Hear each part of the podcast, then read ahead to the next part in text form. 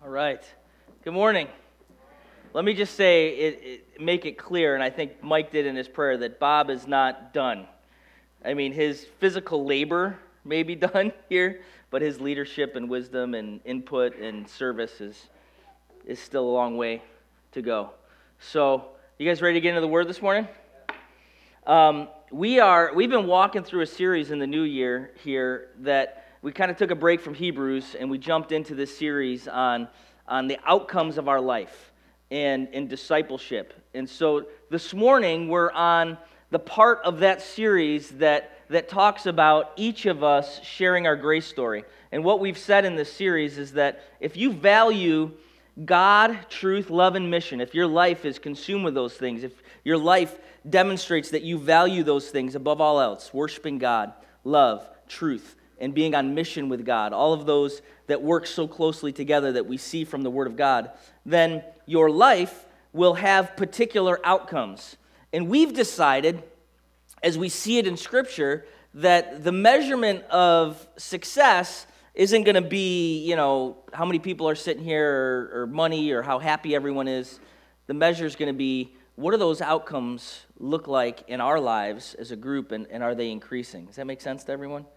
And and so we've talked about growing in our intimacy with God. We've talked about the fruit of the Spirit. We've talked about um, um, these elements of discipleship that are outcomes of a life that values God, truth, love, and mission. And this morning we're going to talk about sharing your grace story. And so if you would, let's pray and get started. God, we just thank you for your story.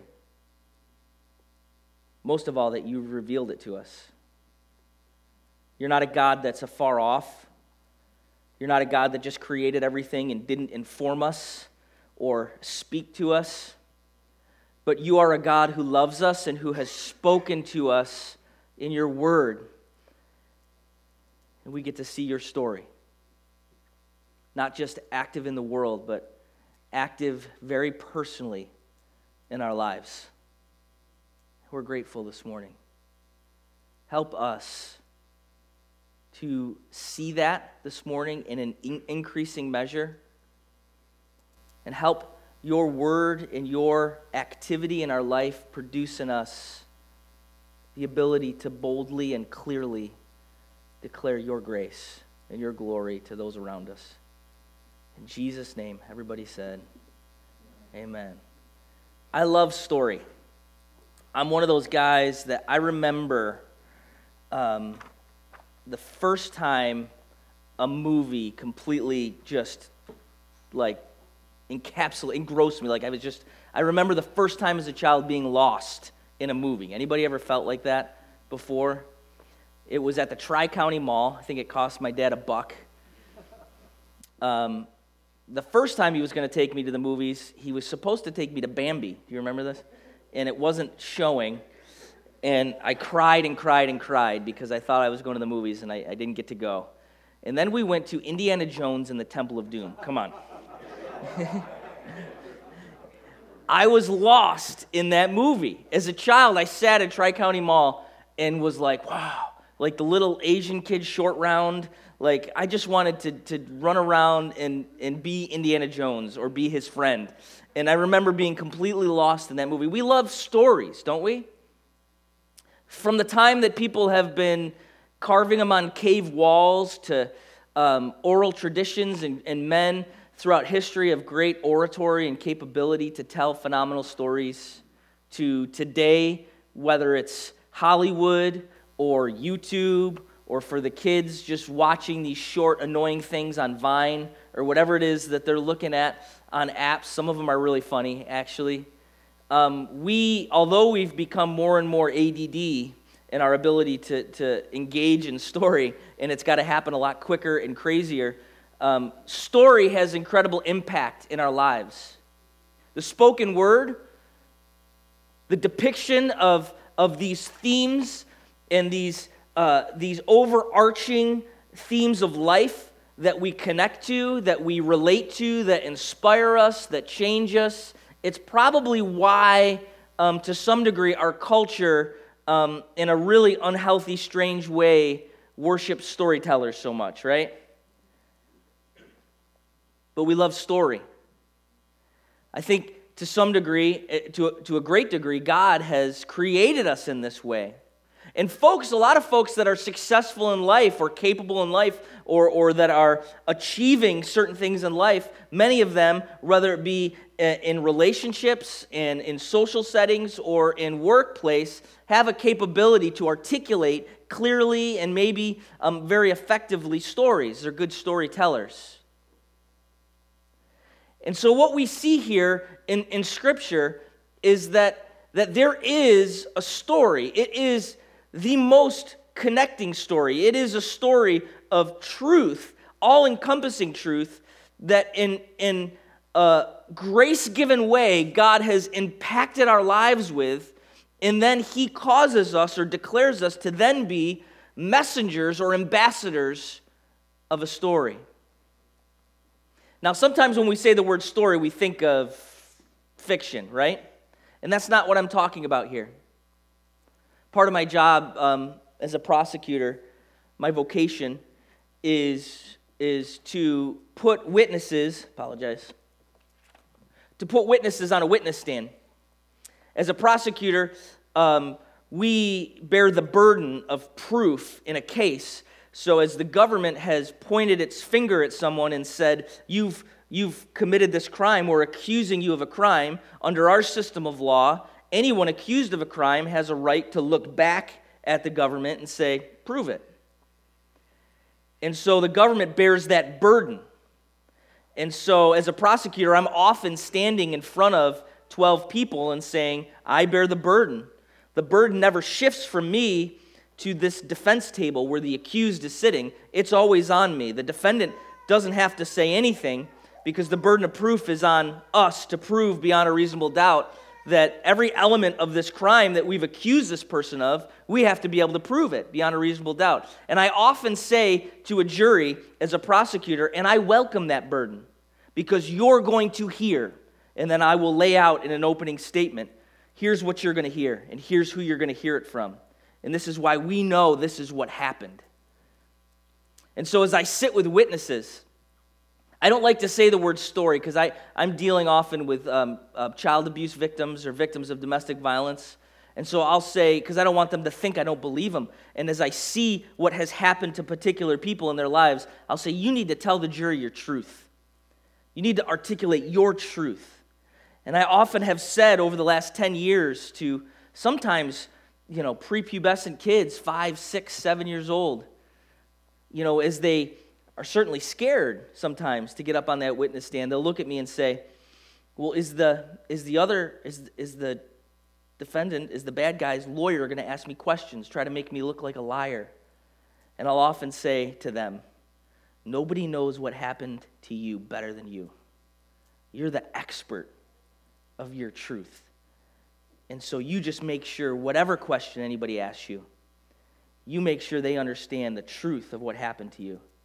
And it's amazing for me as a prosecutor to see people under oath testify and tell people this thing that happened to them, this amazing truth, and to watch the revelation as the proof becomes very apparent of what happened to somebody.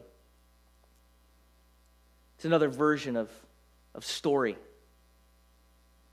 They're witnesses.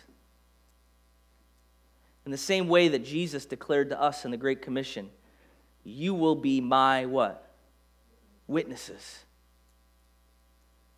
In the Great Commission that commands us to go and be my witnesses. In your going, be my witnesses. The title of this message is Sharing Your Grace Story. It really falls in line with our mission statement of every man, woman, and child having a repeated opportunity to hear, to see the gospel of Jesus Christ without having to go or come anywhere. Accessibility to this incredible story of a God who's come to save and who loves us. I want you to read something about you this morning, you and me. Let's read something about us. In Second Corinthians chapter five, if you could turn there, Paul describes to us what we've been called to be and what we've been called to do. And it has a lot to do with story. Second Corinthians chapter five, And I'm going to read verses eleven to twenty-one. Let's read it together.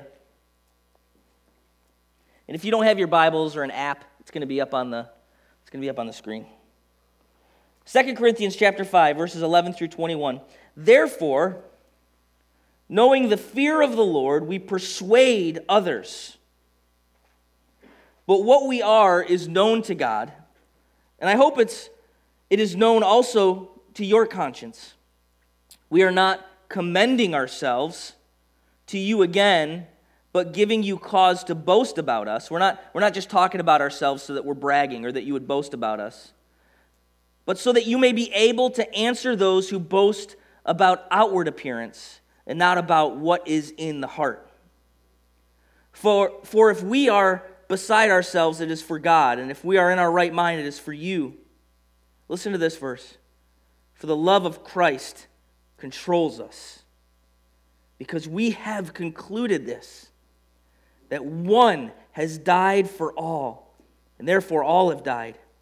And he died for all, that those who live might no longer live for themselves, but for him who for their sake died and was raised. From now on, therefore, we regard no one according to the flesh. Even though we once regarded Christ according to the flesh, we regard him thus no longer. Therefore, if anyone is in Christ, he is a new creation. The old has passed away. Behold, the new has come. All this is from God, who through Christ reconciled us to himself and gave us the ministry of reconciliation.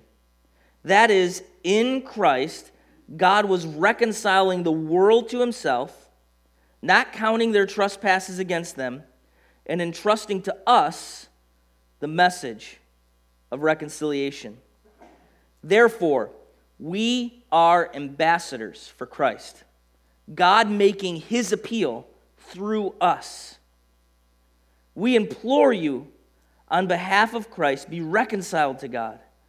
For our sake, he made him to be sin who knew no sin, so that in him we might become the righteousness of God.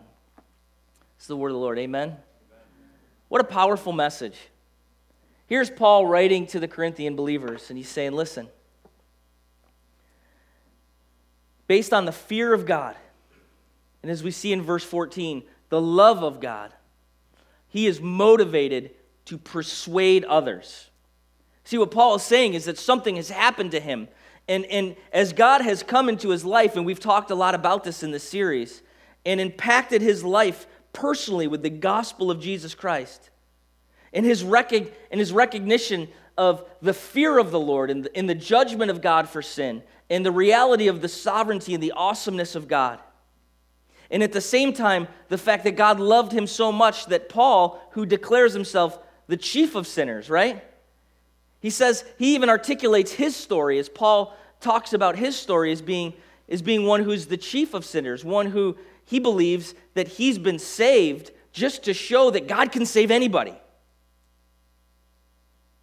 He's so impacted by the love of God and the fear of God that he's motivated to persuade others. Isn't that a powerful, powerful sentiment that Paul's writing to the Corinthians and to us today? You know, I don't think we can go anywhere without talking about our stories. And I think the goal is for each of us this morning as we look at the Word of God to get introspective, to think about God's story in your life. We've heard and seen the greatest story ever told, right? That Jesus has come and, and, and the gospel, that he's come and he's lived the perfect life and died for us and forgiven us. And I think to some degree in your life, that second greatest story ever told is, is the fact that he's done that for you, and that there is a personal aspect to the gospel of Jesus Christ in your life. And really, I think that's the first step. I could never call a witness in a criminal trial to testify about what they saw, felt, heard, or experienced if they hadn't seen, felt, heard, or experienced anything, could I?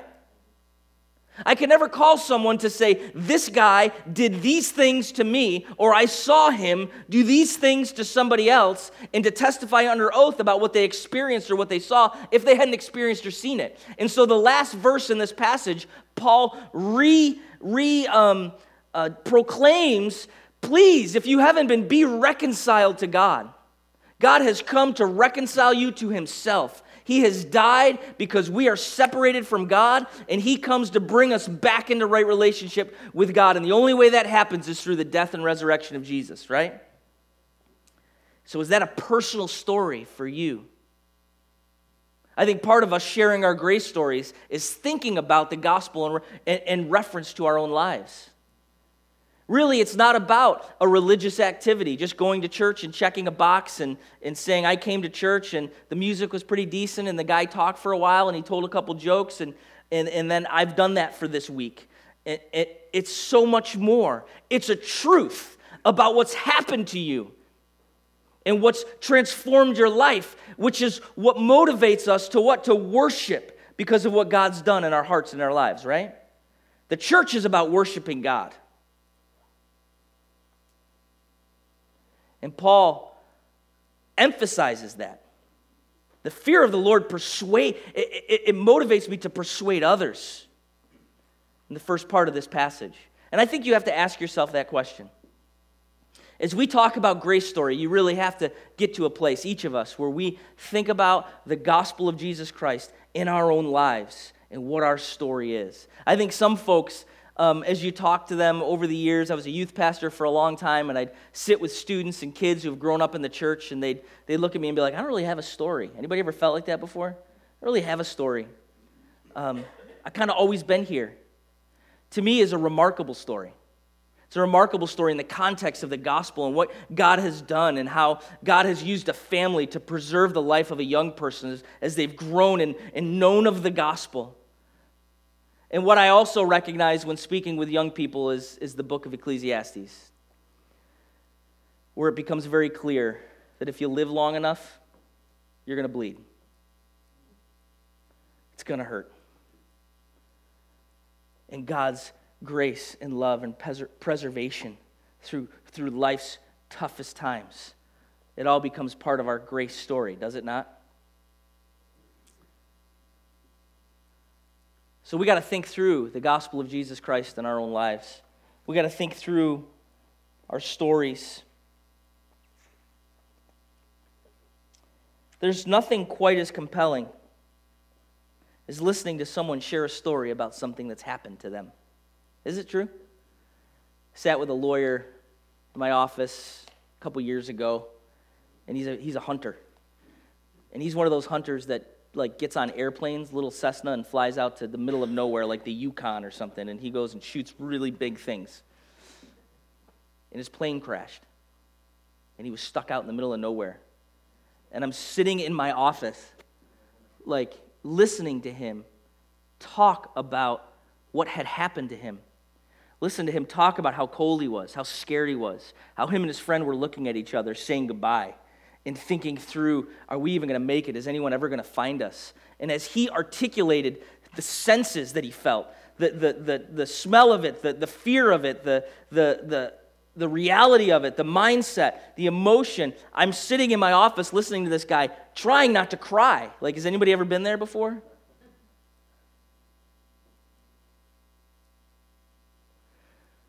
There is no greater story in my life as I sit and think about it and ponder it and look at the Word of God. There is no greater story, no greater truth about me. Wherever I've come from, whatever I've done, whatever I've seen, wherever I've been, there is no greater story about me than the story of how Jesus Christ has come into my life and how God has set me apart and, and adopted me and impacted me, giving me the gift of faith and grace and forgiven me and completely transformed and changed my life. There is no greater story about me than that. We live in a world today. I've been reading this book about worldview called Total Truth. And we live in a world today that, that throughout from, I think, Aristotle through the Enlightenment and through different kinds of things that have happened in our culture and in our world throughout the years, a worldview has been developed, particularly in our society, where there is multiple layers of truth. Where people now don't believe, where historically this has never been true, people now don't believe that, that there is a truth about God and man and, and whatever you believe about that, that invades and, and has impact in every area of life. People have now layered the truth to say, well, there is a public truth, a scientific truth, kind of a worldview truth that we all talk about, and then this thing about God and Jesus and whatever your faith may be, that's another layer of private truth. That somehow there is a public truth and a private truth, and whatever happens to be true for you privately about God and, and, and, and what you think about faith, that's just something you have. And the, the other truth is something that we can all talk about. Does everybody, anybody see that in our worldview today? It doesn't really make a lot of sense. Because if something's true, it's true. And I think Christian worldview, a Christian worldview recognizes that the reality of God and who He is and how He's encountered us and speaks to us and changes us is, is an impacting truth across our entire lives. The way we live, the way we interact, the way we talk, what, the way we see things. It should have a whole life impact in who we are. And it is truth. Amen? Your story is important. Your story is powerful. And the Word of God tells us that God has saved you and died for you and given you this story. And in reconciling you, He's given you what? The message of reconciliation for you to be an ambassador and to open your mouth and to speak the truth of what God has done for you, to declare His glory. Amen? Because what God is going to do in this world, He's primarily going to do through His people, who He's changed, who He's saved, and who He has given a story to for us to open our mouths and declare the story of who God is. We get to know who God is because people tell us. Does that make sense? That's what Paul's saying in this passage. So what we see in these verses, he says, listen, I'm not, I'm not telling you to talk about all the things I've been through just to boast about me. You know, he's been in prison, he's been beaten, he's been uh, shipwrecked like three times. Like, I survive a plane crash, I'm not getting back on a plane. Paul's been shipwrecked three times, and the dude keeps getting back on a ship. And then he gets shipwrecked and bitten by a snake, right? Like, so Paul's story is unbelievable. And he says, as you speak about these things, I'm not doing it to boast about, about me or to uh, boast about what we've been through. I want you, as he's saying in Second Corinthians, in verses twelve and thirteen, he's saying, what I want you to do is I want you to articulate these things so that those who care more about outward appearances than they do the heart hear about real heart issues. How relevant is that for us today? Because of our double-layered truth worldview, it's very hard to talk about things that matter with folks, isn't it? And we talk about our house, we talk about our cars, we talk about our vacations, we talk about the pool we want to put in, we talk about all the stuff that's kind of keeping up with the Joneses that we seem to be pursuing in life that, that are going to be um, things of tomorrow's garage sales, rusting out years from now and completely meaningless. But boy, if we start tapping into matters of the heart, what really matters in life, What what really counts? All of a sudden, it's like, ah, it's a little uncomfortable, doesn't it? That's kind of your private thing. But you leave that in your house or in your church. And what God's declaring to us is boast about it. Declare it. Declare the thing that's changed your heart. Declare the thing that really matters most to you. First, does it matter most to you? And if it does, it should be easy for it to just seep right out of your life, right out of your words, right out of your actions. As we declare as ambassadors a message of reconciliation. Why? Because we've been reconciled to God. Amen? That's what Paul says. So in verses twelve and thirteen, he's saying, listen, we're talking about things that matter, things of the heart that are so much more important than things of outward appearance. And then I love verse fourteen. This is a popular verse. How can you not um, be motivated by this? He says, I want you to do this because the love of Christ controls us. Because Christ died for all. How powerful is that? Paul's saying, listen, I've recognized something, that Christ died for me, and his love that goes beyond what we define love to be. The, the shortcomings of that word love, and I, I've said this before, I, I think we say the word love and it, it, it loses its meaning, right? It's one of the most overused words in our culture. I love my parents and I love pizza. I could say that in the same sentence, and it has varying meaning, right? I mean, I'm passionate about pizza, but, but I love my parents, my wife, I love my children, I love God. And and I love this movie, or I love my car, right? We use the word so often, and and, and it, it hits our brains and registers through experiences and circumstances and disappointment and folks that were supposed to love us who didn't, and it pumps out a definition that is less than. But what we recognize in the context of verse fourteen is that Christ died. His love was not based on your performance. It was based on his choice. His love, his great love caused God to leave heaven, come to earth, and pay the price and be our substitution to justify us, to forgive us, so that we receive the righteousness of Christ that we didn't deserve and could never earn. A God we weren't even looking for, a God we were rejecting in our rebellion, came and loved us in a tangible, objective, real way as he died for us.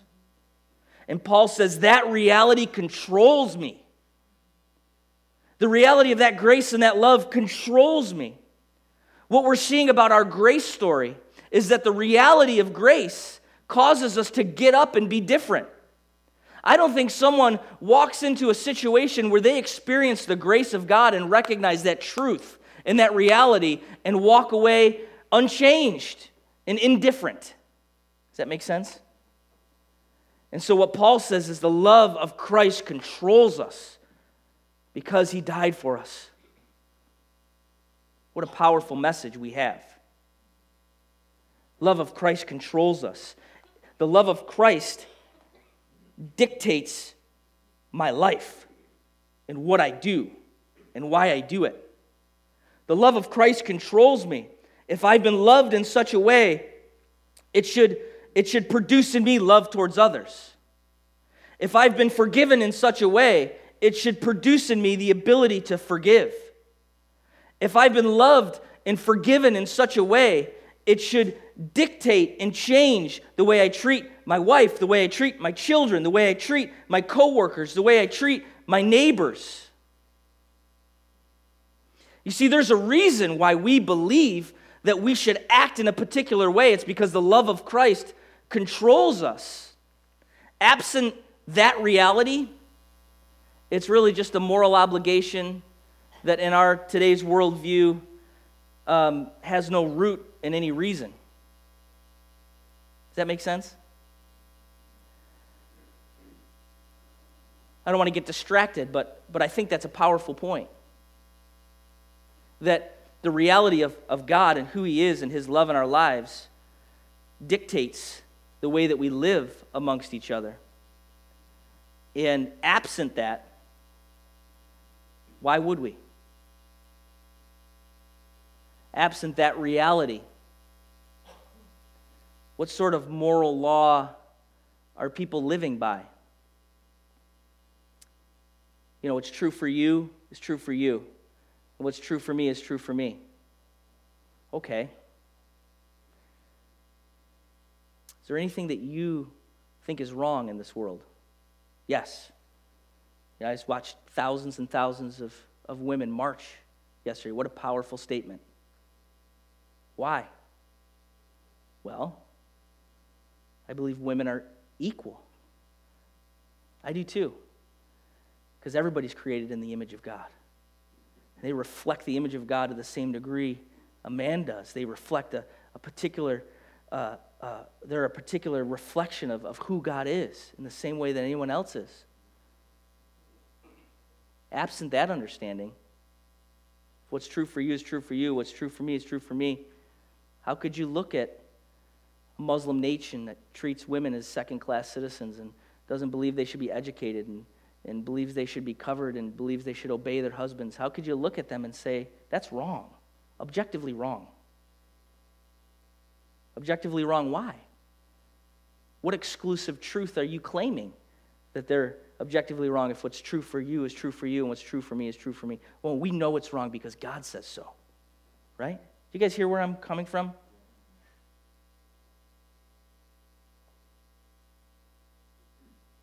See, if we're just flying around on a piece of dirt in space and there's no interaction from a God who loves us, then it's all meaningless anyway. Who cares what anybody does? But we know something because God's declared to us who he is. God's declared to us how he relates to us. God's declared a truth that he's now reconciled us to himself and given us a message of reconciliation. You guys with me this morning? Uh-oh. All right, I'm going to fly. Just let's just run through the rest of this passage quickly. Verses twelve and thirteen talks about boasting, and we've already addressed that. What story has God given you that values what matters, values what's what matters to the heart, not outward appearances? And why? Why? Because Christ's love compels us in verse fourteen. It controls us because he died. That those who live no longer what? Live for themselves. It's impossible to, to be in the presence of a God who died for you and who saved you and who's forgiven you and then decide, you know what, thank you, give some sort of intellectual salute to that and say, I'm going to now go on living for myself. Does that make any sense? The only appropriate response to the grace of God is to say, if I have a God who loves me this much, then I must spend my life living to serve others in the way that he served me. Does that make sense?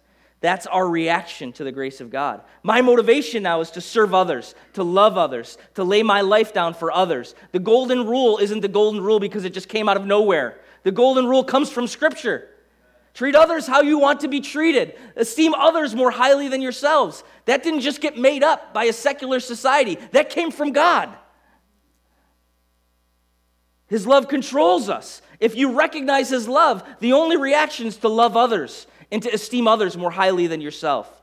To recognize that the only reason you were brought from being low to high is because of his work, not your own. And so you look to others as someone who's low and who's received a gift that they didn't earn and says, you know what, I, I have to extend that to you. That's our grace story. Amen? Christ's love compels us because he died. So we no longer live for ourselves. We now live for others. Can I tell you, a life that is seeking self and that is living for self is the most miserable life you can find. But a life lived to serve others experiences what the Bible talks about is joy that goes beyond your ability to understand. Amen? The Word of God isn't here for your happiness. We say this all the time. The Word of God is here for your joy. We were talking about it, I think, in the in the In the maybe I said it a couple weeks ago. I can't remember where I said things. But but happiness is fleeting. Happiness is fleeting. I wake up, have a great cup of coffee, feel great about myself, put some good music on, get some breakfast. The kids actually get themselves dressed and I don't have to yell at anybody. And they get on the bus and it's amazing and I'm happy. I'm a happy guy. I get in my car, I head down River Road, get on to six ninety, and that guy will not get out of the left lane, right? Get out of the left lane. Like, I don't understand why two people drive the same speed next to each other. The left lane is for me to go faster. Is anybody with me? My happiness is gone. Immediately gone. But the Word of God is here for your joy. That's why you can experience tragedy, devastation, loss, difficulty. And as you serve God and seek him first, he produces in you, as you live for others, a joy that goes beyond your ability to understand. It has nothing to do with superficial happiness. It has to do with living life the way God designed you to live it for others. Amen? I'm getting to it. I'm sorry. This is taking too long. Mike, you preach long. Come on. I can, I can. All right. Verse seventeen. Verse seventeen, we don't verse seventeen and eighteen. We don't, we don't look at people the way we used to look at them now, right? Because the old has passed away. Behold, all things new. If you're in Christ, guess what? You're a new creation. This has to do with your identity. This is why we speak this message. This is why we share our grace story. Because you're not identified by your career. You're not identified by who likes you and who doesn't like you. You're not identified by what neighborhood you live in or how much money you have. All of that stuff could be taken from you in a moment, and your whole identity could be devastated and washed away, and you could live a life of depression if those are the things you're counting on for your identity. You know who you're identified by? Jesus Christ, who died for you, who knew you before the foundation of the world, and who loves you and who saved you. That's your identity. Amen? So regardless of circumstantially, subjectively, what happens to you, your identity is in Christ. Your identity is in Him. All the old stuff's passed away. You're new. You are a new creation. You say, Jeremy, you don't know what I've done. You don't know the things I've done to people. You don't know what happens when, when, when I'm alone and I'm behind the computer. He knows. He knows. Your life is laid bare before Him. You're not justified by your works or your lack of works. You're justified, you're justified because of His righteousness and His work. Because He loves you. Find your identity in that. The old's gone. You're a new creation. Amen? So we don't look at people the same way. We don't look at the people the same way. In, in, in the life of a Christian who recognizes the gospel, as you go to speak your grace story, it, it should be laced with that kind of humility. Nothing drives me crazier than folks in the name of the church railing and, and, and screaming and protesting and, and, and, and just demonstrating all the things that they're against. And I look at that sometimes and I say, where is the gospel in that? I'm not, I'm not some self-righteous, better than anyone else person who's pointing my finger at someone else and saying, how dare you live that way? I'm a former object of wrath who deserved the justice of God, who God pulled out of the ditch and cleaned up when I was completely incapable of saving myself. And the only thing I could be doing is standing next to someone else just saying, here's what God's done in my life, and He offers it to you. Not because I'm anybody better than anyone else, but because of Christ and His death and resurrection. Amen? Amen. That's our story. Where's this arrogance come from? What have you done to save yourself? What have you added to the table of salvation? Nothing. Jesus did it. Our posture should be that of humility and gratefulness, not condemnation and self-righteousness. That's not our story. We're new creation, so we think of folks different, not according to the flesh, by the Spirit. That's what verse seventeen and eighteen says. I'm moving. Christ reconciled the world to God and entrusted us with the message of reconciliation. So open your mouths and speak. That's what verse nineteen says. Christ reconciled the word to God, and He entrusted us with the message of reconciliation. So speak. Because in verse twenty, God's called you to be an ambassador. An ambassador. And God is making His appeal through you. Amen? God's making His appeal through you. God is, I'm going to quote Matt Chandler, God is for God. He's primarily not for us. This whole Christian thing isn't about us and our lives and our calling and our, I mean, the old youth pastor stuff. We grew up in youth group thinking everything was about us. God is for you because He's making His appeal through you about Him and who He is and His glory because He's about Him. Amen? So God has made you an ambassador to speak through you, to make His appeal through you. As Paul said, I'm the chief of sinners, so listen, I'm going to tell you my story because you can look at me and say, if God can save any, if God can save anyone, He saved me. He could save you. And that's the appeal God wants to make through your story, through your life, through what He's done. so he implores you. Couple questions, and I'm going to end with this. But I can't speak, right? Who's ever felt that way? I can't speak. I, I just can't talk. I can't open my mouth. I don't I don't say things the right way. Um, I feel incapable of sharing this story about myself. First of all, let me just say, I think we got to get over this worldview that says we're not supposed to talk about these things and recognize that's the truth of your life. Open your mouths and talk about it. Second of all, if you're intimidated, if you feel like you can't speak, you really got to look at Exodus four, verses ten and twelve, because Moses felt the same way. But Moses said to the Lord, "O my Lord, I am not eloquent, either in the past or since you have spoken to your servant, but I am slow of speech and of tongue." Then the Lord said to him, "Who's made man's mouth? Who makes him mute or deaf or seeing or blind? Is it not I, the Lord? Now, therefore, go, and I will be with your mouth and teach you what you shall speak." Amen? God sent you as an ambassador, but I can't speak. God says, I made your mouth. You go, and I'll be with your mouth. Speak. How could we not talk about this great thing that has happened to us? Last thing I'm going to say is, as a church, we need to pray about this. God's making his appeal through us. We need to pray. Amen? Listen to Ephesians six, six, verse nineteen and twenty. Pray, Paul says, pray for me that the words may be given to me, and opening my mouth boldly to proclaim the mystery of the gospel, for which I am an ambassador in chains, that I may declare it boldly as I ought to speak.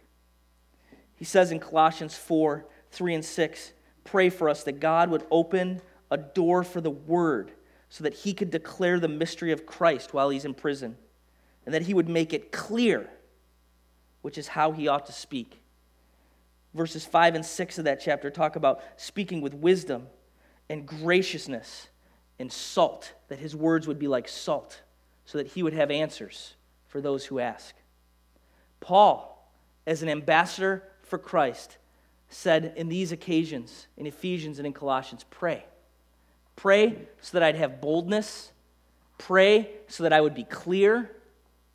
And pray so that my speech would have wisdom and be like salt to those who have questions. Isn't that a good prayer for us? Christ, God is making his appeal through you. So go. Go. What's happened to you? What are you a witness of? Maybe some folks need to sit and hear verse twenty-one of Second Corinthians five. Be reconciled to God. Jesus has made a way for that to happen. You get to be in a relationship with God. You get to approach because Jesus made a way. Because when the just, sovereign God of the universe looks at you, he doesn't see all your screw-ups and your shortcomings and your faults. When he looks at you, if you're in Christ, he sees Christ's righteousness. He says, you get to come. You get to approach. You get to be in relationship with me. And because of that, I'm entrusting you with this message of reconciliation for others. The outcome of a life impacted by the gospel of Jesus Christ is a life that shares grace story. Amen? Let's pray.